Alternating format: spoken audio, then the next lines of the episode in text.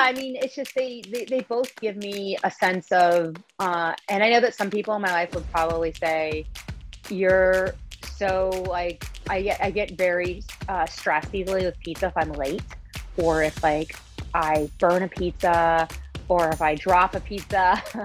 um, but I, you know, I remind myself that you know people are just grateful to come pick up the pizza and for me to share that. And the same thing with running. It's just you have to remind yourself each day that you should be grateful for the moments that you have and cherish them and you know be sure to take care of you first and foremost but to always remind those in your lives that you love them. And for me it's my family my girlfriend my dog and when i go out on the trails i thank the trees and the animals for letting me come through their neck of the woods and sharing it with me you're listening to the Sasquatch Trail Runners podcast, where every run is a trail party. I'm your host, Kim Levinsky, and today's episode is the recording from our Facebook Live interview series on Wednesday, May 5th, 2021. We sat down with ultra runner and world famous pizzaiola Miriam Weiskin to hear all about her trail running adventures and how she is making the world a better place, one pizza slice at a time. So sit back and relax, or go out and hit the trails and enjoy the shows. Today's episode is brought to you by our sponsor, Pineapple Pizza Party Gel. It's time to party hard on the trail with this newest running gel. The Pineapple Pizza Party Gel packs in 200 calories and all the flavors of your favorite pizza pie. Visit pineapplepizzapartygels.com and use the code SASQUAD, S A S S Q U A D, to receive five free gels. Mention Miriam Weiskin's name and you'll receive a free t shirt with your purchase. Pineapplepizzapartygels.com. Okay, we are live. Hello, everyone, and welcome to the Sasquatch Trail Runners Run Venture Facebook Live series. My name is Kim Levinsky. I'm the owner and race director for Sasquatch Trail Runners in New Jersey. Tonight, we are joined by Miriam Weiskin, who will be sharing all about her ultra running adventures and all things pizza. Before we give Miriam her squatchy introduction, I'm going to share a few updates about what is happening in the wonderful world of Sasquatch trail running. So, first of all, thank you to everyone who came out to the Thunder Chicken Squatch Trail Race at Stokes State Forest this past Saturday. We celebrated National Military Appreciation Month by honoring our military and veteran runners before the race, and we supported our charity partner, Operation Chill Out, who distributes warm clothing to homeless veterans throughout New Jersey. Through the race proceeds, Operation Chill Out is going to give 55 individual homeless veterans emergency supplies using our donation money.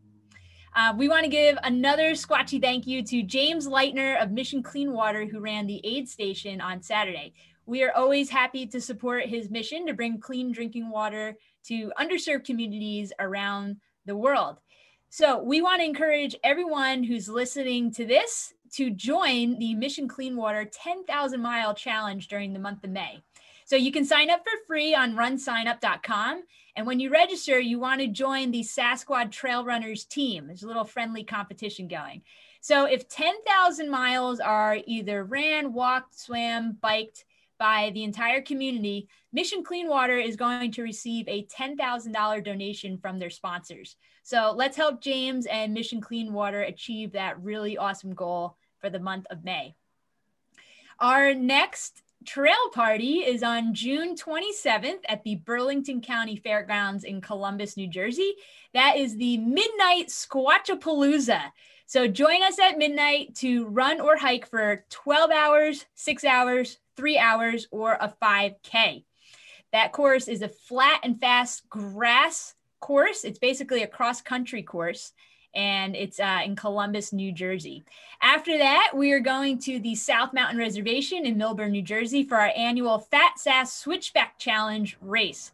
This one mile course climbs 300 feet and then descends 300 feet, all within the course of one mile. So you can sign up to complete that loop as many times as you can in either six hours or three hours, or if that's too long for you, you can do three loops to complete a 5K. So that 5K has over 900 feet of vertical gain.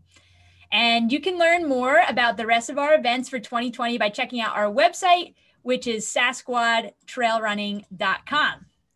Okay, so the reason that you're all here, Miriam, that's your cue to come on in. we are joined by Miriam Weiskin aka the Za Report. You can see she is just surrounded by pizza very, very appropriately. And she is joined by her faithful companion, Frankie. So I'm going to read her her, um, her bio for you just to set the stage, give you some background about who Miriam is. So Miriam, aka the Za Report, is an underground pizzaiola baking up a generous storm of pizza in New York City amidst the pandemic to help New Yorkers in need happy, full, and happy and full of pizza. Originally from Ohio, I am wearing my Ohio shirt for the occasion. OH. yep. OH. OH. IO. IO. OH. You know, I was I was never a Buckeye fan. I'm sorry. I, mean, I went to Cincinnati, but I still do the OHIO.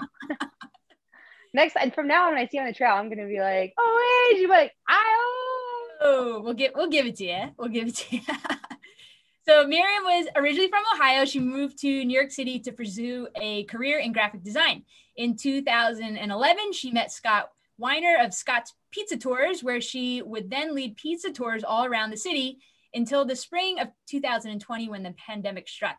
In early 2020, she decided to trade in a career as an art director to pursue pizza full time, starting out as a pizzaiola at Paulie Gee's. She then opened her own speakeasy pizzeria run from her home in Brooklyn, New York. So, for any New Yorker without a job, a first responder, or anyone having a tough time, Miriam gives out free pies under the notion of paying pies forward to honor her mom, who passed away in the summer of 2020. Pizza has become a passion that Miriam considers an art, each slice having a unique story and taste. Also an ultra runner, she's famously known for being the five time female champion of the New York City Pizza Run. Yes, she can eat pizza and run. Miriam has been featured in the New York Times, Thrillist, NPR, Munchies, The Kelly Clarkson Show, and most recently, the Dunkin' Donuts blog, which I know she's very proud about that. This podcast is sponsored by Dunkin' tonight. yes.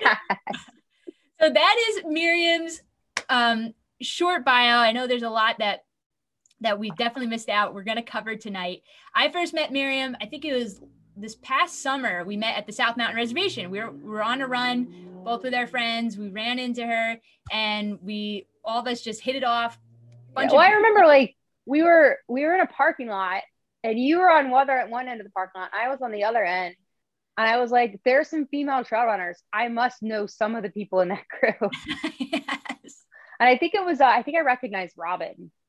Yes, you guys had, I think, some connections through. I mean, she's a food photographer, so there were some connections. There's you- food, but then there's like every. It's like anyone who does ultras. Like we all have at some point run the same races in some facet. So yes, totally, totally. Um, so Miriam, thank you for coming on tonight. We are so happy to have you. Thank you for having me. This has been my like legitimately my first break today. I've been working nonstop on the website for the past three days. So, um, but I am I'm excited. I'm still actually drinking coffee at eight o'clock at night. Um, probably not the greatest prep, probably not the greatest thing for sleep considering I have an ultra. I have a 50 mile race in Pennsylvania on Saturday. Dirty German, right? Dirty German. Yep. You know, truth be told, I signed up for that race for the grilled cheese, and then they sent out this. They sent out a message to the to all the racers saying that like they're banned, they're prohibited from preparing any food. Mm. And I was like, so I, I sent an email back. I'm like, can you guys do grilled cheese and just put little pieces in a cup so it's still like you're not doing it right there in front of people, but like we can still get our grilled cheese fix on. Like the last time I did one of their races, I had a Ziploc bag in my running hydration pack just for the sole purpose of putting the grilled cheese into that and eating it at the end of the race because it was that good. What did um the race director Stefan say? Did he respond back? He not respond. I'm sure it was like one of those like, oh my god, dumb girl, dumb girl. No. I mean, I'm also like the person always said like when I joined like the food co-op, I like they're asking people why they joined. And I was like, well, my roommate wouldn't share her cheese. So I joined for the cheese. And everyone's like, you're so weird. I'm like, it is what it is. I really like cheese. Um, so, but the food co-op is like this thing in Brooklyn where you have to have, you have to work and you're not allowed to give other people the food that you get from there. So I'm a little more liberal with my rules, but, um, but yeah, so I have this thing for cheese, like especially grilled cheese. Like, I mean, this race, your brother makes a really good grilled cheese, mind you. Like when I did the when I did the last race with you guys, uh, it was about a month ago, the 50k. I mean, I was like, what was it called? The sass squashy apple, the squatchy Squatch apple, apple. Squatch apple. squatch apple. I got the medal. Oh wait, the medal right here. It's on my yeah. There we go. Yes. There it and I actually did pretty well. I think I uh, uh, that was the infamous race where I was racing two 20 year olds. And. I was like, oh, and I realized 12 miles and I was like, I am 20 years older than both of you. I'm going to slow down. My bones need me to slow down.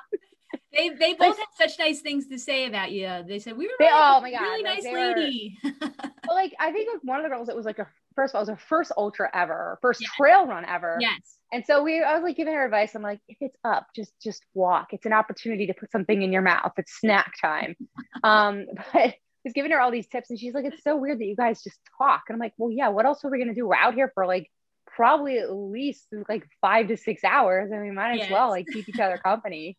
Um, and then it wasn't until like mile 12 that I realized that I was 20 years older than both of those girls.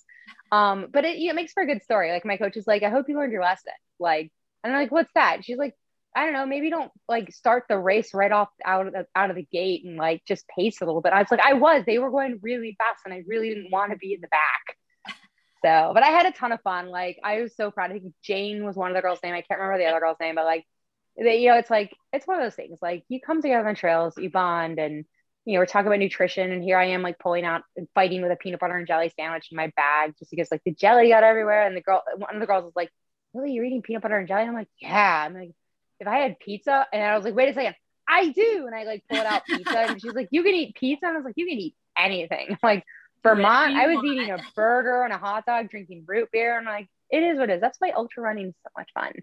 It is. You got you you run, you eat, and you repeat. Pretty much. That's that's Yeah. awesome. So Miriam, let's get the rundown of your running story. Um, you can give us kind of the Cliff Notes version because I want to have plenty of time to talk about all things pizza and and how Okay. running overlaps. But walk us through how did you first get into running and then trail running and your journey up until today? So I've always I've run since I was 11 years old, but like my first experience with quote unquote ultra running was when I was um sorry if you can hear the dog eating, it's really loud. All. Not as loud as the mariachi band outside of my window. Welcome to Berlin. Um, but so uh, I well, my first like my first encounter with ultra running was when I was a freshman in high school, and I wound up like I would swing up to varsity JV and the freshman team, and I, the senior girls really didn't take a liking to me. So one of them was like practice starts at this time, and me being the one that normally likes to be early, but now in New Yorker I'm always late because that's what New Yorkers are, but I showed up 45 minutes, what I thought, you know, 45 minutes late, thinking I was 15 minutes early. And the coach is like, you know, the rules one loop around all three soccer fields. And we had to do one loop for every minute that you're late. And I'm like, 45 loops. And I'm like, we're having a two a day. I guess I'm not, I guess I'm going to not go home today. And like when everyone came back for the second practice, you could see the trail that I left behind in the grass from running that long. And I'm like, I don't know how long I ran. Like, I don't even know how to calculate that. But like, I say it was that that moment in high school, and I think that's like 1996 that I really, or 1995 that I encountered what would later become my first experience with ultra running. Um, and then it wasn't years till later. Like I did Ironman triathlon stuff for like 10 years, and you know, it's it's one of those things where like all I want to do is get to Kona, and then you realize like, oh, if I go to Kona, it's going to cost me like thousands and thousands of dollars. And um, there's a good friend of mine, uh, Chip Winston. He actually lives out in uh, out in um, uh, Maplewood. Yeah. So- I know Chip. Uh, Chip Yeah, so Chip, the uh, he's guy, like- right? He's like literally like one of God's gifts to like ultra running. Like he's just he, and his and his son, like all his kids. I'm like, Yeah. you all are like natural born like trail ponies and horses. Yep. Like you just they're like cougars. So, but um, I remember I trained for my first ultra, which was um the same time that Hurricane Sandy hit. It was a 50k with the North Face Challenge out in Marin, San Francisco. Mm. And at the time, like we were stuck training only in Prospect Park because like, you know, it's like everything had been washed out. A lot of trees are knocked down and we couldn't really leave because there was no gas. So I remember him putting me on this little tiny trail in Prospect Park that was maybe about 50 feet. and we just would go and he's like if you go all the way down it's like 100 feet so we just like up and down up and down up yeah. and down everyone was like what are these crazy people i'm like i'm getting a thousand feet of elevation and what do you mean it's prospect park um but i wound up traveling out there and that 50k was the year that they had some of the worst rainfall ever um and it was torrential downpours the trails were completely destroyed it was the muddiest experience i ever had it was the most fun i had ever had um, and I crossed the finish line smiling. And I remember the moment I like crossed over the that I crossed over. Do not squeak that. You're done. Not that. Not now. Not now. Not now. Nope. Frankie. you don't want there to be that. Um, but I remember the moment I like crossed over the marathon mark. I stopped there. I was like, oh my God, I'm running past a marathon right now. Nothing's happening. This is amazing. um, and I finished it, had it so much fun. And then the following year, I was in a really bad bike accident in Prospect Park. Um, I had a stage four AC joint separation of the shoulder, had to have it rebuilt. I was confined to six months of walking. Drove me nuts. I had like one of those little footstep counters, and I was like, how many thousands of feet can I hit a day or steps? Um, right. But I, I sort of like vowed to myself, I was like, I don't want to go back to triathlons. And if I do one thing, I want to run in a in the most beautiful places for the longest amount of time. Mm. Um, so I signed up for every single North Face challenge, North Face Endurance Challenge race that following year. And from what I was told, I was the first person to ever do it. Um, they did give me one race entry for free. Um, and nice. so, yeah, so I had, I think the first one was in DC. No, not that one, not the bunny rabbit. You're done. Over there. I'm such a bad mom. Nope, nope, not the squirrel. just sit, just sit. Um, so it was, uh, I started off in DC and I almost didn't finish DC because I got sick. And this is going to sound terrible, but like you know, the triathlete mentality is you just have to keep going and win. And if you puke, you're done. So that's what I was thinking. And it was really hot out. And if you've ever run the course in DC, like it's always muddy, it's always hot, and it's just a it's just a sludge fest. So here I am at the aid station, like, and right before I'd gone to the aid station, somebody had handed me a pill, and it's just like I'm thinking, wow, this looks like a drug deal on a trail. They're like, oh, it's a salt pill. I was like, okay, I'll take it. I got to the aid station, I threw up. And I'm looking in there and thinking, oh, I need that salt tablet or I'm to survive. And as I'm reaching, the girl next to me is like, oh my God, it's Dean Karnazes. And I'm like, oh my God, Dean Karnazes not touching that pill. and I said hello to him. And I was like, oh my God, I'm going to have to finish this race now today since Dean Karnazes is here. And he like told me, good luck, you're going to do better. So I wound up finishing the race that day barely. Um, and then from there, I had to go on to do one in Utah. I did one in um, up in Canada, uh, somewhere I was like near Toronto. There was California, Wisconsin. Well, Utah is interesting because you had Utah 50k one weekend, and then I had the then I had a Wisconsin or I think it was Wisconsin 50 mile the following weekend, which is part of the reason people had never done them is because they were like back to back, and you just no okay, go get the squirrel. So it was just really hard to do them back to back. Um, and I was shocked that I'm like, oh, the 50k is basically a train race for a 50 miler. Um, and then I finally made it to California and I barely finished that race. But again, I was like, I have to see Dean at the end. Um, so I wound up finishing that one and and you know, I got all the glory of just framing all six of those bibs and being like, I just fell head over heels with ultra trail running. And the way I've always described it to people, I'm like, oh, you know, you just go out into the woods and you look for tables with snacks and you just do that all day long. And then eventually you cross the finish line but you want to cross with the goal of not being the last to cross the finish line because the food's generally not around. Um, which I learned, I've learned a couple times when I've had some tough days. I'm like, I'm the last person to cross. It's a good thing I have a Lunchable in my backpack.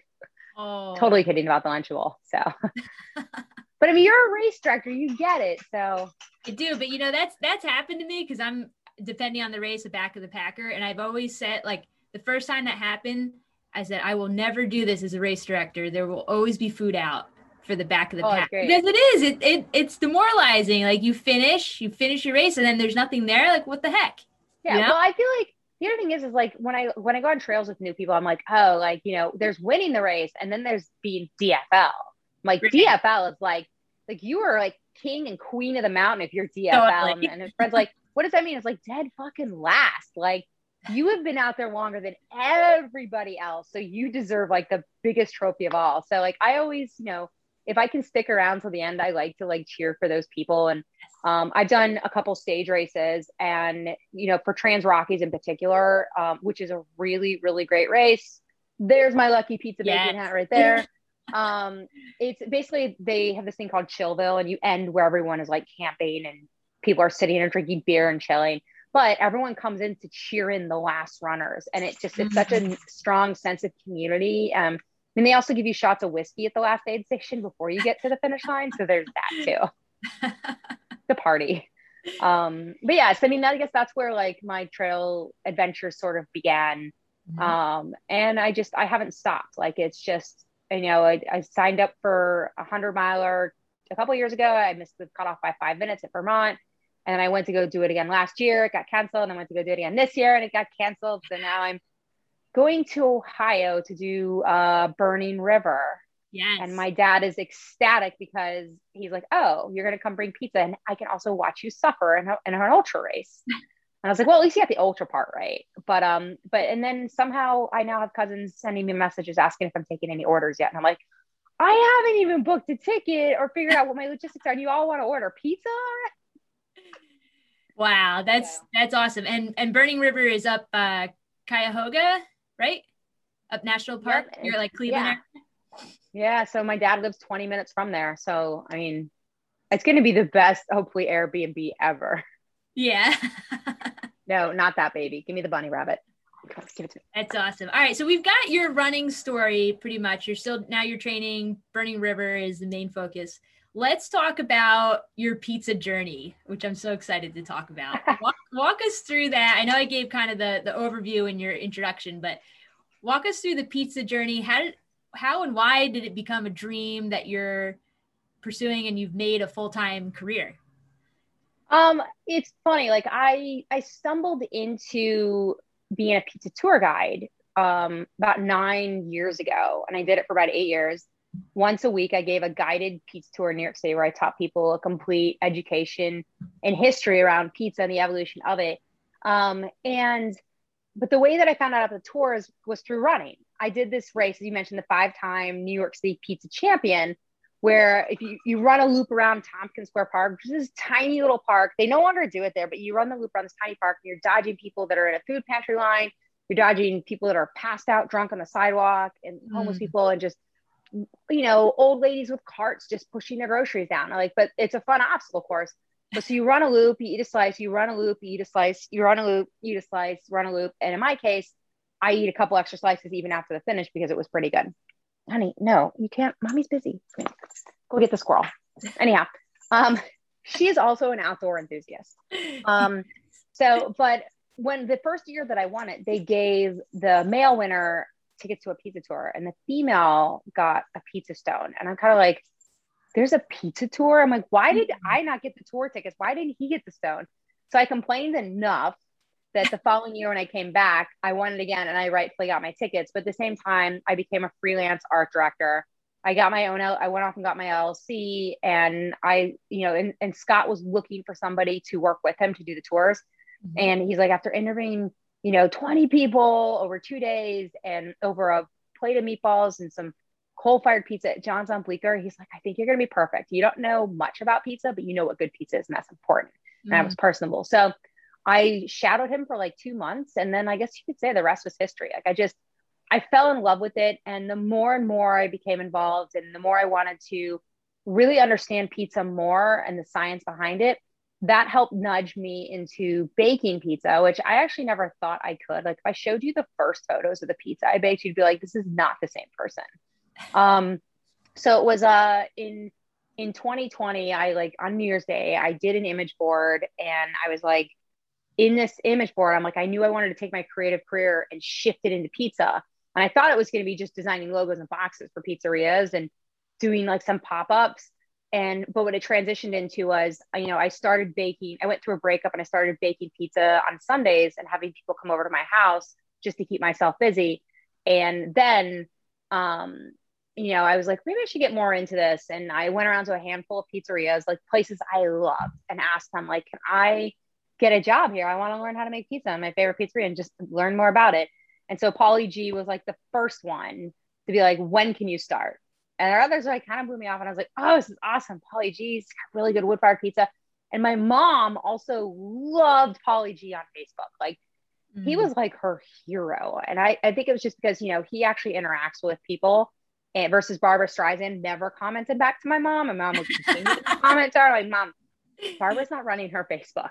But Paulie was. So Paulie and my mom bonded a lot. They knew each other online. Um, but also for my mom's 70th birthday, we surprised her with a trip to New York. And the first place that she wanted to go was to Paulie Gee's. Wow. And you know, my mom doesn't eat pork, and a lot of the pizza there like has like pork specific stuff, unless you're getting a margarita. So like either way, my mom like you know she got herself a real fancy dirty martini. She had her first child limoncello ever, and she ate pizza, and she was like the happiest I'd ever seen her. Mm-hmm. Um, so that pizzeria specifically always had like a like a special slice of my heart. Um, my after my first night there, I figured out how to fire pizza in his oven, and he's like, "Well, do you want to like a paid apprenticeship?" And I was like, "Yeah." Um, and so I was there for a couple months. And at the same time, I was running Scott's corporate events. So I was wining and dining people on a bus at night, pairing wine with pizza, um, and you know, having a blast doing that. It was sustainable income, um, and then also doing like one of his tours a week. And when the pandemic hit, um, all of those jobs disappeared. Like mm. the city was completely shut down. All in the whatever design work I had, like all of that stuff also fizzled out. And I was like, with a lot of other people, I think there were 300,000 New Yorkers that were trying to file for unemployment and none of us got it for a while. Like I, my check finally, I was finally approved on my birthday, which was insane. But, um, but so I like with a lot of New Yorkers, I was really sad and I was like, okay, we're all going to get Corona and we have to be ready. So I, you know, I went out and made my chicken noodle soup and I bought my flu meds and I did everything to get ready for it to hit me. Um, but you know, because we weren't leaving the house, I was also just becoming, you know, so isolated and lonely. Mm-hmm. And my mom was like, well, why don't you do what'll make you happy? So baking pizza was a thing that she had encouraged me to do. And I realized that most of the people in my building had lost their jobs. There was an EMT on the third floor, elderly woman on the first floor. Um, and there was a family in the back. So I put up a menu downstairs and a pizza box that said, Hey, I've been having a hard time, but I'd really love to bake pizza because it's going to keep me happy and it's going to feed everyone. So if you'd like a free pizza, here's the menu. Text me or knock on my door. So I started off doing like four pies a night with leftover supplies that I had in my cabinet. And then I'd only go to the grocery every Friday. And, you know, everyone in everyone in at least I think in New York was deciding to do a sourdough starter. So all the flour just like yeah. flew off the shelves. And it's like, and now you can get plenty of flour. But back then it was like, I was hoarding the King Arthur flour. I was like, oh, there's bread flour. And I literally was like buying all of it and taking it around to friends. Like, yo, I got the King Arthur bread flour. What do you need? How many kilos do you want? Um, um, and then eventually, like, I was able to get flour. You know, I went to the city and one pizzeria owner I was like, oh, I got this bag of flour I'm not going to use. And he, it was like in clear plastic bags and he gave it to me. Um, and so I drove my car in, picked up the flour, and then I'm walking back to the apartment building and my landlord sees me and I'm just like struggling to carry like what is 40 pounds of a clear plastic bag with a white substance. And it yeah. looks like I'm like, just call me El Chapo, the pizza El Chapo. Um, but so, you know, I quickly got containers for it all and it was great because out of that, I was able to figure out how to make my Sicilian pizza because it was actually a very good flour from Caputo, the high protein bread flour. Um, but you know, and I, I go around to different pizzerias and start gathering boxes, but I went from like four pizzas a day to eventually like 12, 16, and then 22 to wow. 24. Yeah. And then like people outside the building. Day? No, well, at one point I was doing like every other day. Then it was like Monday, Wednesday, Friday, Saturday. Cause like I didn't have any races I could train for. Like the only race I was able to do last year, um, quote unquote, was the Yeti 24 hour challenge yeah. where you do, I think it was every four hours you had to run five miles. And it was the most fun I've ever had because in New York City at that point, nobody was out on the street. Even the criminals were not out on the street. So I'm like, the only people that are on the streets at like two in the morning were police officers with their lights on. I was like, oh, this is totally safe. And at that point, I didn't have the Citizen app, which just makes you really neurotic in New York City because you learn about gas odors and people running down the street with machetes. you know, I'll go, I hear an ambulance. What's going on? Oh, you know, someone just drove into the building. I'm like, okay, it was a close call. Good thing I'm not outside. Um, but so that was my, that was like the only thing I was able to do with, with ultra running and, you know, some sense of normalcy. But and I also did a pizza bake in the middle of that challenge, which I think I should have gotten a really special award for. Um, but my sister and her friend did it with me and they were in Boston. Um, but people started want people started asking if they could pay a pie forward to pay for someone's pizza. So I had to pay for it and like buy supplies for me. Um, and then once people outside of the building started ordering, you know, I started posting more on Instagram. And before I knew it, there was a week wait. And as of uh, last Friday, people have been waiting two months for the pizza. Wow. Um, so, but uh, tomorrow morning, I will officially be launching online ordering. Um, so the lucky people that happen to get on my website when they wake up will snag those slots. Um, but I uh, am finally actually 5,000 pizzas later. I am taking my shop over to a restaurant here in Brooklyn that is graciously letting me take over for two to three days a week. Um, and you know, I've partnered with Ooni, so now I have a couple of their ovens, and I'm playing with fire again outside. Just to be clear, not in my apartment. But I do have two Brevilles that I use in the apartment. There's one there and there's one there. So I have six pizza ovens and then a regular oven that came with my apartment, which works amazing. It's not even bolted into the ground. My the owner of my building's like, just be careful. Don't you know lean it too far. I'm like, why is it not bolted into the ground? He's like, I don't know. They never bolted it. And I'm like, okay, good to know. I love that oven. I wish I could take it with me. It's going to be in my pizza museum someday. This yes. ugly oven that is like 20 years old. It somehow works well. It's awesome. on wood. So, so let's backtrack a second because when you said okay. when you made that vision board, right? Was was all that's happening now on that vision board? Like, what what what was the initial dream, and is that what you're doing right now, or is it still evolving? Oh, I mean, that was a big slice of the dream. Um, I didn't realize that I would become a professional pizzaiola. I didn't realize I'd become somebody who's influential in pizza baking. Um, but you know, one thing I didn't mention that happened along in that whole journey was that my parents both did catch COVID, and um, it was a struggle. My mom was in the hospital for five weeks, and we had to let her go, so she passed from COVID. Um, and she'd been like a huge uh, motivator for me. So like um, but one of the things that I did is I connected with my dad and I would bake for him before my live at fives. And, you know, it's just to give, to distract him a little bit. Um, but it, it, was a very tough time, like pizza baking and it became like running for me. I always say that running was like my drug of choice because it's just helped to keep me stable and, and mentally sound and fit. And pizza baking became that too. And I, I discovered these two things that like really keep my heart beating. But um, I say that every pie I bake is an honor of my mom, and I you know I wish that she had been able to try it because she would have picked all the cheese off and left the crust. She would have gotten yelled at by everyone at the table.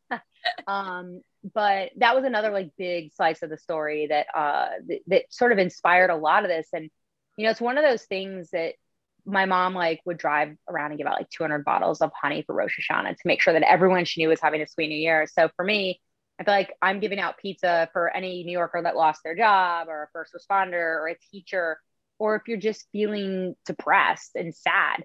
Um, I basically became my mother, but instead of honey, I'm giving out pizzas. And I just saw like what it did for my community and it, it just it resonated so much and i was like really a spitting image of my mother um, except i think i'm an inch taller than she was definitely Um, but yeah, so in a way, my mom is here in spirit in New York, and I've inspired so many other people to quote unquote do good and be good to others. And I just remember my mom always used to say, like, you never know what someone else is going through. Like, remember to be kind to them. Like, you just, you never know, like, how one small kind gesture can change that person's trajectory so much. So I found pizza being like one of those things, like, like people are like, oh, you should charge like $25 for this pizza. I'm like, no, it's $10. Like everyone can use a break. It's a pandemic. We all have like lost something or someone and need something to pick us up. So yeah. And you do something special with each of the pizza boxes. Yes, I put a for mom. Um, it's funny, like, you know, this this thing that you made for me. Um, after I finished your race, you handed this to me, but what I love is the inside of every box is the for mom, and you like did like a perfect job on doing my handwriting. But that right there is what I put into every single box. Um, and that's me running with pizza. Yes, it is. like truly, like this is this is me. So thank you. This is like been in every broadcast imaginable that I've been in. So thank you for being on my you're wall. You're very welcome. You're very welcome. And I can personally attest that Miriam does actually run with pizza. She brought pizza in I don't know if it was tinfoil or Ziploc bag to the Squat Apple. Yeah. Out. Um, I got some. I got a slice of your Nutella, which was amazing. Oh, the s'mores Nutella. Oh yeah. goodness. Like I pray so often that like the one spare dough ball will be left over so I can make myself a Nutella s'mores for breakfast for my run the next morning. That's awesome. So so you're still on this journey, right? You've just got uh, you told me before we started six pizza ovens. We've talked a little bit about some other options you have. What does what does the future of the ZA report look like? What is your what is your vision casting out? Ah, so um, I I am partnering with Ooni, and I'm finalizing my uh, the details of my partnership with Ooni. I'm going to be a little larger of a of a have a little bit larger role in promoting that company and working with them, but so the first thing I'm doing right now is I'm opening a speakeasy in another restaurant here in New York in a shared space so that I can, you know, not have to pay a huge amount of rent um, to operate and continue to do the pre-order pies that are first come first serve basis. Um, and that's in an effort just to help establish, like, understand how a commercial space, baking in a commercial space will be. And then I have somebody that I am partnering with to open up a brick and mortar that is a takeout window only um, and she is a cookie baker, and I call her like the magical unicorn of cookie bakers. Um, and her cookies really represent, I think, they have the love, the personality, the charisma, and the flair and the passion that I have in my pizza. So it'll be a bakery by day, we buy cookies, and it's a speakeasy pizzeria by night. Um, so I want to get a neon um, frog signs. My mom's name, Hyla, actually meant frog. It's the largest genus of frogs. So we grew up with frogs everywhere, and I always have a frog on me in some facet, whether it's in my running pack or it's on my apron. But um, so wh- wherever I pop up, I want to just like when I'm baking, just to turn on the frog sign so people know that's where to get the magic pizza. Um, but I'm gonna probably split my time between doing three days a week of doing small batch pizzas um, for pickup only um, at night out of that space, and then I'll do a focus on private events and catering. So I am currently in talks to build out a zero emission pizza van slash truck that will be the Unimobile. Um, and I'll be able to like drive to your race and bake 150 pizzas for all the finishers. And the truck basically is like a transformer. It opens up and I pull the ovens out and I build out a, a mobile pizza baking station. That's amazing. yeah. So, but that's like, I'm hoping that by the end of the summer, we have a space and I'm launching a Kickstarter in order to raise the funds. And, um, you know, I already have a pizza baker on board who's going to work events with me. I've already started booking events out, but, you know, it's just going as I learning as I go. I mean, I moved to New York City on a six on a coin toss and $600 in my pocket. I'd never been here before. Also, my parents had no idea that the job I got did not pay. Minor detail of that, my mother would have never let me leave but I figured it out. You know, it's it's you know like 17 years later, I think I it all worked out right. Right, but no, I did not know I was going to be on this direct path with pizza. I just thought that you know that I would maybe do a couple pop ups and I'd become more of a consultant, like the, and it was called the pizzeria strategist, where I'll give them branding strategy and marketing strategy. And now what I've discovered, like with the ZA report, is that I've been able to take all of that experience and put it into where I am at now. And you know everything's managed to go viral. But i think the reason why i'm so successful at this time has to do with that i just really love what i'm doing. And i mm-hmm. believe in supporting my community and inspiring others and encouraging others and the willingness to share and, and to teach people how to do things better like even today one another home pizza baker's like how do you store your dough at home and i'm like oh go to wb mason and buy these trays they're half the price that we put on amazon but you can get at least three of these trays into your refrigerator and that's going to yield you at least 36 pies. Mm-hmm. He's like, oh my God, how did you even? I was like, I had to make a lot of mistakes to get to this place, but I want you to avoid all those mistakes. But it's just, you know, it's the willingness to to help other people to bake awesome pizza. So I'm like, I don't care if that person lives a mile away. I'm just so excited that they're baking pizza too. I love that. I love that so much. I, and I'll share this with everybody. I have loved when we get to chat um, either on the trail or the phone or whatever, because we have, I think, a lot of shared values in the way that we're running our businesses and, and, giving back to the community is definitely um, it's a pillar for both of us. So I so appreciate the example that you've set, and I know for sure you've inspired so many, and it's been so cool. I mean, you've been picked up by I named a few of them, but um, I shared the link to the Kelly Clarkson. Um, oh yeah, make Kelly Clarkson cry. That was so great. uh, um, but you know, it's funny during that segment, um, I invited Ralph Macchio to come out for pizza and he just hasn't done it. Maybe he's listening to this podcast now and he'll realize that, you know, that he should come out. But um, the New York Times wrote about me really soon. Like, uh, I think it was in, they came out to cover me in June or July. Um, and then right after the Times thing published, um, and that was a pretty, a pretty big deal to be published in the Times so early on. And for me, I was kind of like starstruck. I'm like, oh my God, I got in the Times. And like, that's really something that people strive to get in. Like they, they spend their whole lives trying to get in the Times. Mm. Um, and I feel grateful that my mom got, like, I didn't know that somebody had sent her the article, the physical article. And it, it, it warmed my heart so much. And I like, cried because I'm like, my mom actually got to read the article like before she passed away. So mm. she at least got to see that. But, um, but then Vice reached out to me and they wanted to do a documentary. And between the time that they had you know, started to schedule everything, my mom passed away. So they were able to really capture the whole story and that sort of went viral and not sort of, but I mean, like it's over a million views already. Um, but I always tell people, like, if you don't know what my story is, take 15 minutes and, and watch this. Um, and it, we had to wait like eight weeks to go back to see my dad. And even for the funeral, like we couldn't hug my dad because he had also had COVID. Mm-hmm. But when we mm. finally got to back, I got to bake him pizza and like it was the most magical moment to see him so excited. Um, and so on the new menu that's going to be releasing tomorrow, there's actually a pie on there called the Ray style, and that's for my dad. Um, it took about 20 minutes for him to tell me what his favorite toppings were based upon the style of the pizza. Because he's like, well, this one, you know, I like extra sauce, but I don't like their their sausage. But this one, I really like the sausage, but I don't want too much cheese. And I'm like, Dad. and I didn't want to tell him I was designing a pizza. So, Dad, if you're on and you figured out how to get on Facebook, here's a pizza on the menu that's just for you. It's extra sauce, good sausage, pepperoni. And I think I'm going to convert him to putting some fresh garlic on there because I could convince him that's a vegetable.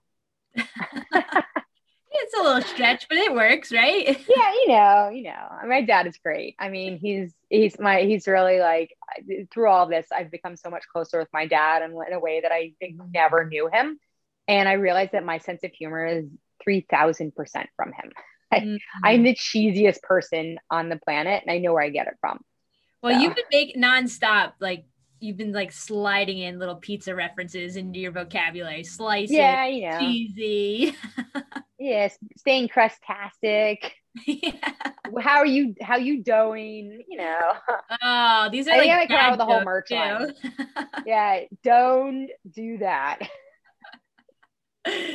That's so, but but a lot of times, like I, it's just out of habit now. Like I'll be like, uh, I'll be like, oh, slice to meet you, and like 50% of the time people catch it 50% they don't. Anybody i'm with is like oh god she's doing it again. So but, but pizza has always been like a special thing in the family. Like it's whenever we used to come home it was the first thing we do is we all would you know my dad would pick us up and my mom would meet us at marion's pizza in dayton ohio and that's what we did. And then um yeah, marion's so something yeah oh my god I like my dad was trying to get it shipped to me for my birthday, and because of the pandemic, they're not shipping frozen pizzas. And he's like, I'm gonna go buy you a couple Marion's pizzas, and you know, it'll be like a week old, but I'll save them for you. And I was like, one, I don't trust you to save the pizza for me. I know you're gonna eat it. I know you you can't just do that. And two, uh, Dad, I love you, but I'd rather drive three hours south to get the pizza fresh than to have it a week old. Yeah. So now, I have an important question. How do you feel about the Ohio square slices? Because that's the thing in the Midwest. Oh, I love it. What do you mean? I was the kid that like my siblings. Oh my god, they were the worst. They used to eat all the edge pieces, and those are the best because they're the crunchiest, and I'd be stuck with like the soggy middle square. Yeah. people would joke around and be like, "Oh, you're from Ohio. Do you know what?" They're like, "Do you know what a wedge is?" I'm like, "Yeah, what a wedge is." Like we had Little Caesars and we had, you know, we had Domino's, like we had Papa John's, we had that, but we, you know, also like um Sumerians is tavern style. And the reason it's tavern style is you're supposed to drink a pint of beer and just nibble on the pizza. But like Cassano's and Marion's, like there's a huge debate. My uh, one of my childhood, well, my sister's childhood friend, Randy, who's like a not it's like a sister to me. She lives here in New York, but she'd be like, you know, screw you, Whiteskins and your Marions. It's all about Cassano's, and I'm like, uh, like there's no comparison. And they're the thing is, they're brothers. They, mm-hmm. they the business was split up. So you have Cassano's and you have Marion's, and that's the pizza war in Ohio because you always have these like American Italian families that get into a fight, the pizzeria is split up, and then they spend their whole lives competing. And I'm like, they're totally different. Don't get me wrong. I've met Chris Cassano many times at the International Pizza Expo. Yes, there is a week long convention in Las Vegas where you get in for well, I mean, if you're in the in the industry, get in for free, and basically you just eat your way to heaven in pizza. Like so what I would do is I would I would every day I would go to the Pepsi stand to get root beer. And then Cassano's was generally right by there because they do uh, pre-made dough that they sell to, to uh, pizzerias. So I go, but he would bring their pizza and they'd bake it for people. So I'd be like, yo, I got my root beer. I'm just going to sit here and eat lunch every day. And I'm like, this is the closest I could get to home. I mean, it's not quite Marion's, but still really good. So Randy, if you're listening, like it's just interesting because Ohio pizza is so different than your style of pizza. Oh yeah. Well, I originally wanted to do tavern style. Um, and the dough recipe that I came up with, it just worked better doing these more artisanal. I hate to use the word artisanal because everybody uses that. And I even put it on my website, which I'm sure people are gonna be like, you use the word artisanal. And I'm like, yeah, I use the word artisanal because it sounds good to everyone except you. But um, but like I would love to do a tavern style pizza. As of right now, there's only one pizza in New York City that I feel that does anything close to like a quality tavern style pizza, and that's Emmett's. And he also does Chicago deep dish. But another random cool fact about a pizzeria, you can go in there and get a $20 pizza and pair it with a $2,000 bottle of wine. They had this crazy wine list. And I'm like, I it's the greatest thing ever. I would totally take a date in there and buy a $2,000 bottle of wine with a $20 pizza, as long as it's a really good pizza. And Emmett, you've got really good pizza. So kudos to you. Like, great, talk about great aspirations someday. Yeah, I'm just to sell like an $8 cookie with my $12 pie because $8 for a cookie, that is a lot it is a lot. money. It is. Um, but yeah, I think like I would like in some, some at some point to do it, but I have to focus on what I'm really good at right now. My specialty, um, apparently people really like my cloud like uh, long fermented round pies. Mm. Uh, like I have a secret five, six ish cheese blend that I put on my New York style pies. Um, and then my Sicilian, um, people really love because it's a butter crust Sicilian. So it's not just anything. Um, and it, every piece has crust on it. So like it's a double edged crust and it's got fried cheddar cheese on it like it just circles around the entire pan. You can't go wrong with that. ah, no. I mean, it's like my sister is always like, I don't know if I want the Michael Jordan pie or the Sicilian. Last time I really like this one. This time I like this one. And I was like, wow, screw you. I'll just make both. so I think and then she'll be. I think I saw a comment. oh, her. my sister. I'm shocked if my sister. I can't well, there, see there anyone a, who's watching. There was a white. The skin. There was a wise kid. I can scroll back up and look. Ray, Adam, or Rachel. There's only three Rachel. out there. Oh, my sister was actually on. Look at that. well, speaking of guys, if you are watching, uh, we've got about 10 minutes left. So drop your questions in the chat for Miriam. I will read them uh, to her. In the meantime, I have another question for you. Um, yes. So obviously, pizza is your passion, but running is also your passion. So, like, can you identify like what what roles do each of those play do they overlap with each other for you personally you know like what does pizza mean to you? Baking pizza and then running like what does that play in your life? Because I, I i sense there's there's some good overlap happening. Yeah. I mean they both help keep me balanced. Um i i struggle when i don't run um each day and i also get sad when i don't bake pizza every day. Um but for me running's always been my escape especially if i'm stressed but it's like the only time where i am detached from everything unless my sister is doing a 45 minute catch up call with me in the morning but it's my normally my time where i'm detached from everything and i can just relax and and either start or end the day on a really great foot um and so for pizza, I, I experienced that same kind of um, feeling, except with that, it's I'm baking pizza and I'm experiencing people come up to me and they pick up the pizza and just to see how happy it makes them. It gives me that same feeling. And like I say, every pie that I'm baking is kind of like a, a piece of art. So every time I go out and I hit the trails and like you you actually you hit the nail on the head and say like this is the best time of spring because the trails are neon green. Yeah. And just in the past like couple days the trees like have woken up big time and the leaves got really big and green. Yeah. But like i just i feel so at peace when i'm on the on the trails and i forage. Like i i've been into ramps lately as you know um but you know it's it's just the it's my happiest place and that's why before the pandemic i used to you know, some people take all the money they earn and they save it, and some people use it on really nice handbags. And I choose to to take the, whatever money I can and travel the world and run in the most beautiful places. So, um, the first time I had pizza in Italy, I ran through three countries to get to it. Um, I did Transalpine, so we ran through Germany, Austria, and Italy, and then I spent a week eating pizza tip to tip and just lived out the dream. And I did that trip by myself, so like it was it was a big daring venture. And my mom was so nervous; she was like are you going to be okay? Make lots of Xeroxes of your passport and keep them in safe places just in case. Mom, I can take a picture with my cell phone. Um, uh, Mom, may you rest in pizza. I love you. uh, but but yeah, I mean, it's just they, they they both give me a sense of, uh, and I know that some people in my life would probably say, "You're so like I get I get very uh, stressed easily with pizza if I'm late, or if like I burn a pizza or if I drop a pizza. um, but I, you know, I remind myself that, you know, people are just grateful to come pick up the pizza and for me to share that. And the same thing with running. It's just, you have to remind yourself each day that you should be grateful for the moments that you have and cherish them. And, you know, be sure to take care of you first and foremost, but to always remind those in your lives that you love them. And for me, it's my family, my girlfriend, my dog. And when I go out on the trails, I thank the trees and the animals for letting me come through their neck of the woods and sharing it with me. I love that. That's an awesome answer, Miriam. That was really good. Thank you. Thank you.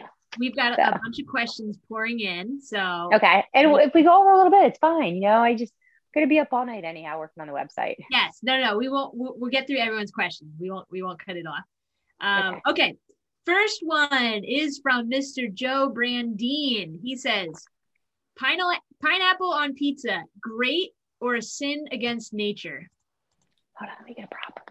Uh oh, she's she's grabbing a prop, Joe. Stand by, stand by. Zing. Pineapple belongs on pizza.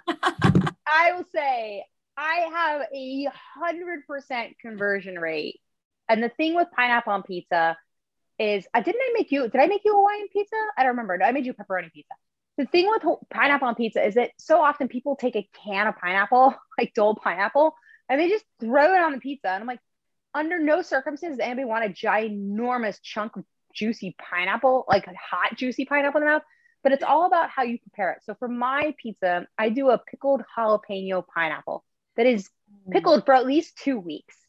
So you get it's really spicy, but it's sweet and it's savory. And I put it on Genoa salami because I hate ham.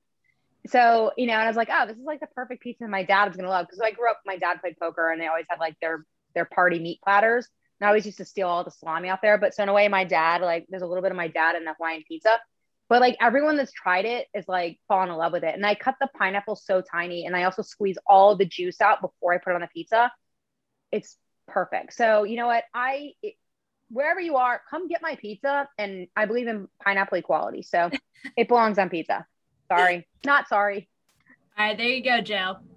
All right, next question is from Jessica Sameo. She has two questions actually. First one, what is your favorite pizza topping and what is your favorite race? Favorite pizza topping. Um, I'm gonna go with Ezzo's 38 millimeter supreme pepperoni from Columbus, Ohio. I bring in pepperoni from Ohio because that's my way of putting a little bit of hometown pride mm. on my pizza. Favorite topping. It's got some zing to it. The quality's great. Um, might give you a little bit of heartburn, but life is short. Eat it up. Um, favorite a bumper race. sticker. favorite race. Um, it's tough. I think Uh, it's probably a tie um, between, I mean, the stage race Transalpine in Europe. Um, in the United States, oh, it's tough because there's the backcountry rise. Um, that that was probably one of my favorite races because that's where it's my spirit volcano. So Mount St. Helens erupted the day before I was born, and my dad will say, "Hell was breaking loose because they knew you were coming." um, so I actually went and ran that race, and I put a stress fracture in my ankle two miles in, and I continued to do the race through high through high water and hell. I and I finished it. To this day, I still have a problem with that ankle but that is probably one of the most beautiful places on earth in the United States that I've run through because you're running through a mountain that has basically now almost 41 years later has completely grown back and like mm. foraging blueberries and strawberries while you're running and um, it is not an easy race you have to do a lot of bushwhacking um, and they tell you that if there's any chance you might not finish do not start this race because we have to use a helicopter to get you out so hence the girl from brooklyn refused to drop two miles in because I foolishly caught my my foot got caught on a chain link fence that was on the ground for erosion. I mean, come on, why are you using chain link fence? Like I'm from Brooklyn. You think I know to look for that? so yeah, backcountry rise, highly recommend it. I mean, there's the Orcas Island where the Yetis are, so you could go out there and search for Yetis. I have one tattooed on my arm right here. Um, but, but yeah, so I highly recommend that. And if you really want to kill yourself, go for for the quest for the crest. Uh, it's one of the run bum ones in uh, I think South Carolina. Um, brutal, brutal race, but it's really beautiful and it's worth it when you get to the top and you see the sun rising and you just run along the you run along the the, the crest of the mountains. It's there's it's heaven on earth. It's awesome. All right, there you go, Jess. There's your answer. Next question is from Mama Beck. You know her, Rebecca Constant. She says, since hopefully traveling is opening up again in the near future, where do you want to go? Oh my gosh. Uh, I'd love to go to Hawaii and run some trails down there. Uh, I want to go back to uh, Vancouver. I want to go back to British Columbia. Mm-hmm. I did uh, Buckin' Hell, which is one of Gary Robbins' races, but I found that the Panorama Ridge um, out there, those are probably some of the most beautiful mountains on our continent. Mm-hmm. Um, we're not allowed in Canada yet, but that's probably one of the first places I'll go, Hawaii. And then I'd love to go back to the Alps. I mean, who doesn't want to do UTMB? It's just going to take me 12 years to get in with the point system in the lottery. it's true. awesome. All right, let's see what we got else. Oh, wow. Tough question here. Is it my sister? No, this is from uh, Michael Machetta. He says, Who has the best pizza? New York or, or, New Jersey, and then Jess chimes in that Connecticut needs to be included in that as well. So, who has the best, New York, New Jersey, or Connecticut? I think I think Jess made a very fair point. I think that Connecticut has some pretty outstanding pizza.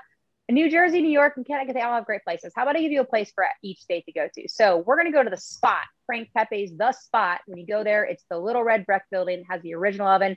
That's where you got to go, and you got to get their local root beer. I just like to get their cheese pizza. Not a huge fan of white clam. Not sorry about that. Um, if I'm going into New Jersey, the Ohio and me is going to go straight up to Star Tavern. They don't put it in oh. squares, but they do have birch beer on tap. Doesn't get better than that. Um, in New York City, where they, there are too many places to name, but I will say one of the places that is closest to my heart is Sam's in Cobble Hill. You wouldn't go in there unless someone told you to. It is uh, formerly coal fired pizza converted to natural gas. And you got to get the cheese pizza with garlic. And if you walk in there and there's a grumpy old man, just tell him that Miriam sent you. He'll sit you down, get the pizza, get his um, baked clams. They're some of the best baked clams in all of Brooklyn. It's the only place that Paulie Gee likes to get his baked clams. And the two old men fight over them all the time. Um, but yeah, I mean, that, that for me is like, that's one of the spots. Not a slice shop. Actually, none of them are slice shops. Mm. And I think it's great because it forces you to sit down and actually enjoy the pizza. That's awesome. Do you want to share the best spot in Ohio? Oh, there's two. Well, three, two, two. You guys already know how I feel about Marion's. If anybody can get me Marion's pizza, I will give you free pizza in my pizzeria for life if you come to New York. Um, oh, and I will stand by that. If somebody can get me some Marion's pizza, um, and I will say the other place is Adriatico's Pizza. They're in Columbus and Cincinnati. Um, I've actually had it flown on dry ice twice and brought to New York. Um, that good. Yeah. It's not odd at all. And you go to a pizzeria and say, Can I use your deck oven to reheat my pizza in this pan? It's not all the way baked. Um, but uh, one time I flew back from Ohio on an airplane and I had a large Adriatico's pizza in foil in my purse. And the woman next to me is like, Oh, it smells like pizza. I was like, Oh, I have a large pizza in my purse. And the guy behind me is like, You're going to Ohio. Why do you have a pizza in your purse? and then before you knew it, half the jet, sort of the smaller ones, we're all talking about pizza. And then I got a ride home because in that day it was safe to take rides home from people. And Uber really wasn't around that much. I don't think it was around at all. But yeah, I mean, it's like pizza is this magical thing. Like, and I really believe in world pizza. I don't mean like that there's a world of pizza. I think that like you take the word peace and toss it and put the word pizza in there because when I did the tours, what I noticed is you had 16 strangers from all around the world and we all would come together and put all of our differences aside and just talk about pizza and love it together. And mm-hmm. so I found is that no matter where I go, if I'm in an uncomfortable situation, I'll say Papa John's pizza is really good. And all of a sudden everyone in the party like, who are you? And get the hell out. And then it becomes this thing and we all bond over. And I no longer feel like the awkward girl in the room. It's afraid to talk to people. Um, but yeah, so and like pizza also is very beneficial for running. I didn't mention this and nobody asked the question, but if you're to pick a pizza to go running with, it should be a wood fired margherita pizza. It's very, you know, the pies are very clean and healthy. You're looking at four to 500 calories, 100 calories a slice. It's way better than a gel. You just need to wrap it properly. And post race, I like to go for deep dish because there's about 15 grams of protein per slice. Wow. So great for Where, muscle recovery. Where's that protein coming from? Where's the protein uh, coming The cheese, 100% the cheese. Okay. Because they're using a, an aged mozzarella that's whole milk, also known as just low moisture. We call it aged because it sounds more fancy. It is aged. I'm aged. I'm an aged trail runner. I'm, I'm turning 41 in like two weeks. I'm in the master's division number. now. Um, okay, we I think we've got some more questions in here. Let me scroll up here. I think Hit with your best slice. there was one. uh, there was one. From, yes, Kaylin Hopkins. What is the strangest pizza you have ever made? Made. Um, I mean, I generally try not to put toppings on pizza; they're going to taste awful. But the strangest pizza I've ever put in my mouth was somebody I was judging a competition for Cavit, which is a winery in Long Island, and somebody put taleggio and corn on a pizza. And I like did not want to put in my mouth, but I had to because I was being paid for it. The worst pizza i ever about. No one should ever put taleggio on a pizza. Corn, whatever, but no, never taleggio and corn. It's awful. It's just, and there's a reason that person did not win the competition. sorry, not sorry. Uh, there, there you go. Um, Okay, next question is from Michael. Should you roll the pizza like Dean K, the the ultra marathon man? I'm sure you've heard that story where and he took a whole pizza and he, he was like a reformed vegan and everything. He would order a pizza to be delivered on the side of the road. He would take it yeah. and roll it up and down the hatch. Okay, so let's talk about the issue with that. The pizza he's ordering most likely has the aged mozzarella, which is basically oily processed cheese. Um, and that is going to give you gut rot. Like it's going to make you want to throw up. Now, uh, should you roll it? No, because honestly, if you're going to be getting a pizza on the side of the road you're running 100 miles, you might as well just sit down on the side of the road and fold it like a New Yorker and eat it properly. And I say fold it, you're going to take that slice and you're going to grab like this and you're going to fold it. All right. You fold. That's how we eat pizza in New York. We don't knife and fork it we don't roll it up like this. Who wants to eat pizza like that? No one ever, unless you're like escaped from a mental asylum.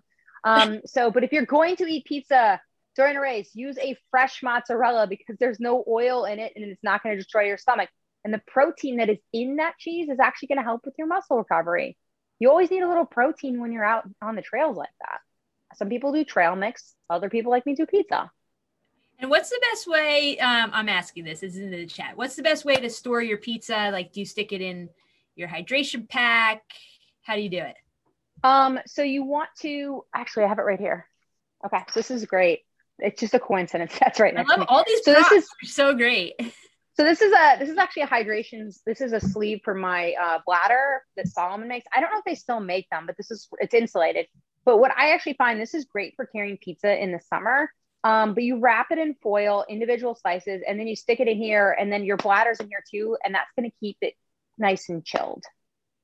So you put it against your your bladder. In the bladder, yeah. So make okay. sure it's not on the side that's touching you, but the side that's out here. Um, and then this is like this is insulated, so it's gonna also keep it. You know, it's basically. I mean, I guess it's my slice cooler that I carry inadvertently. But yeah, I I really wish Salomon maybe want to team up and do some pizza stuff together. I mean, it'd be a huge win. It'd be different than everything else. Like everyone running 250 miles across Arizona right now. I know, right? Don't even get me started. I've been tracking it I know the, the live updates have been awesome. Have you um have you contacted any running companies, any type of gear stuff to do some sort of partnership? No, I mean my girlfriend bought me the Goodr sunglasses that have uh, pizza on them. Oh yeah, and I thought about posting those, but I just haven't had a chance to plug the product. Um, and I'm really hoping they just send me a backup pair in case I ruin that pair, which is definitely possible. Um, but uh, but so far, no. I mean, I feel like it would be awesome if they did. I mean, I run in Hoka and I always tag Hoka if I mm-hmm. can, but I'm like, who wouldn't want, you know, a normal runner that runs on pizza? You know, I mean, Clif Bar tried to make a, a gel that was like pizza and it was just awful. Like, you ruined pizza. Don't do that now. just use real pizza. That's awesome. Um, okay, I think those are all the questions we have in the chat.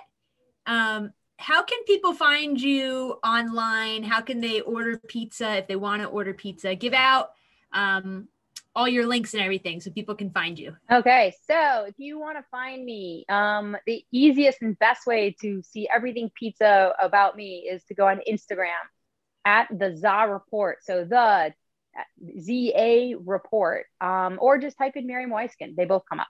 Um, so, but that's how you can find me on Instagram. And then the new website is launching and online ordering begins tomorrow. Um, it was a two month wait for pizza. I am doing it kind of like getting Justin Bieber tickets. Um, I release X amount of slots. Whoever gets them first, they're theirs, and then online ordering closes. I open it up each week, um, and I believe I will be posting all of my ordering Wednesday nights at 9 p.m. Not tonight because I didn't get it done yet, but um, I'm going to putting it up tomorrow, and then thereafter it'll be every Wednesday. You can get uh, you can get your hands on pizza at my pop up at number seven in Fort Greene twice a week, Monday and Tuesday nights from five to eight, only with the pre ordered slots. You can win pizza on my live streams. I give out free pizza if you tune in live at five. Um, and then also, if you're unemployed or you're a first responder or a teacher or you're just feeling down on your luck, um, send me a DM on Instagram and I have pies that are reserved just for those people um, each night. And then, of course, Sicilian will be on Fridays because we're not doing Sicilian Saturday. It interferes with my running. Let's be real. I have to run in order to stay sane. Um, but yeah, so you can find me there. I don't really use Facebook all that much. I'll maybe update that page. My family uses it a lot. And um, if you're looking for any PR clippings, it's all on my Facebook wall. Um, but yeah, Instagram, the website, and um, most of all, I guess if you have an opportunity once we start dining, dine in, come see me here. And then if you want to book a private event, um, I heard this rumor that I might be baking for the Sasquad team um, at some races later on in the year after I get through my 100 miler that I'm training for in Ohio in July. Yes, I heard the same rumor. We'll have to confirm it. yes, Uni's so excited. And Mama Beck is going to be so happy. I should have said the first place I want to travel to after the pandemic's over is New Jersey, but I've been coming there all along. That's right. That's right. well, I am so so glad that we met in that uh, the May Apple parking lot last year, and um, we've been able to keep in touch, get to know each other. I am so excited for the future of your career, and I hope there's some really good overlap between Sasquad and um, and the ZA report. So oh, thank you. I I hope to man, I hope to woman up a an aid station yes. one day at your race where people are just coming in and getting pizza and they're like, is this really the aid station? I'm like, heck yeah, this is the most badass race in the world. You should know that we always take care of our runners. So that's right. Let's, and we're gonna make it happen. Making for the back of the pack runners, right? We're never, we're never. Oh heck yeah! Always, I feel like you know what the nice thing at TransRockies used to do for the back of the pack runners. They used to get the best tent spots. So like the tent mm-hmm. spots that are right in the front, the DFLers get those That's and awesome. if all the fast people have to go all the way toward the back. And it's just like, it's kind of great. You know, let, us celebrate all paces. I love that. All ages, all pizza lovers. Um, yeah. And if you if you love pineapple, we'll celebrate you even more. That's right. Joe, you you heard that. So equality for pineapple. yeah. Awesome. Well, Marion, thank you again so much for joining us tonight. Um, if you want to find out more about her, you listen to all the links that she provided. If you want to find out more about Sasquatch Trail Running, go to our website, sasquatchtrailrunning.com. We are very active on social media. Instagram is Sasquatch Trail Runners, Facebook is Sasquatch Trail Running. So until we see you again, keep it squatchy. All right, have a slice night. Out and good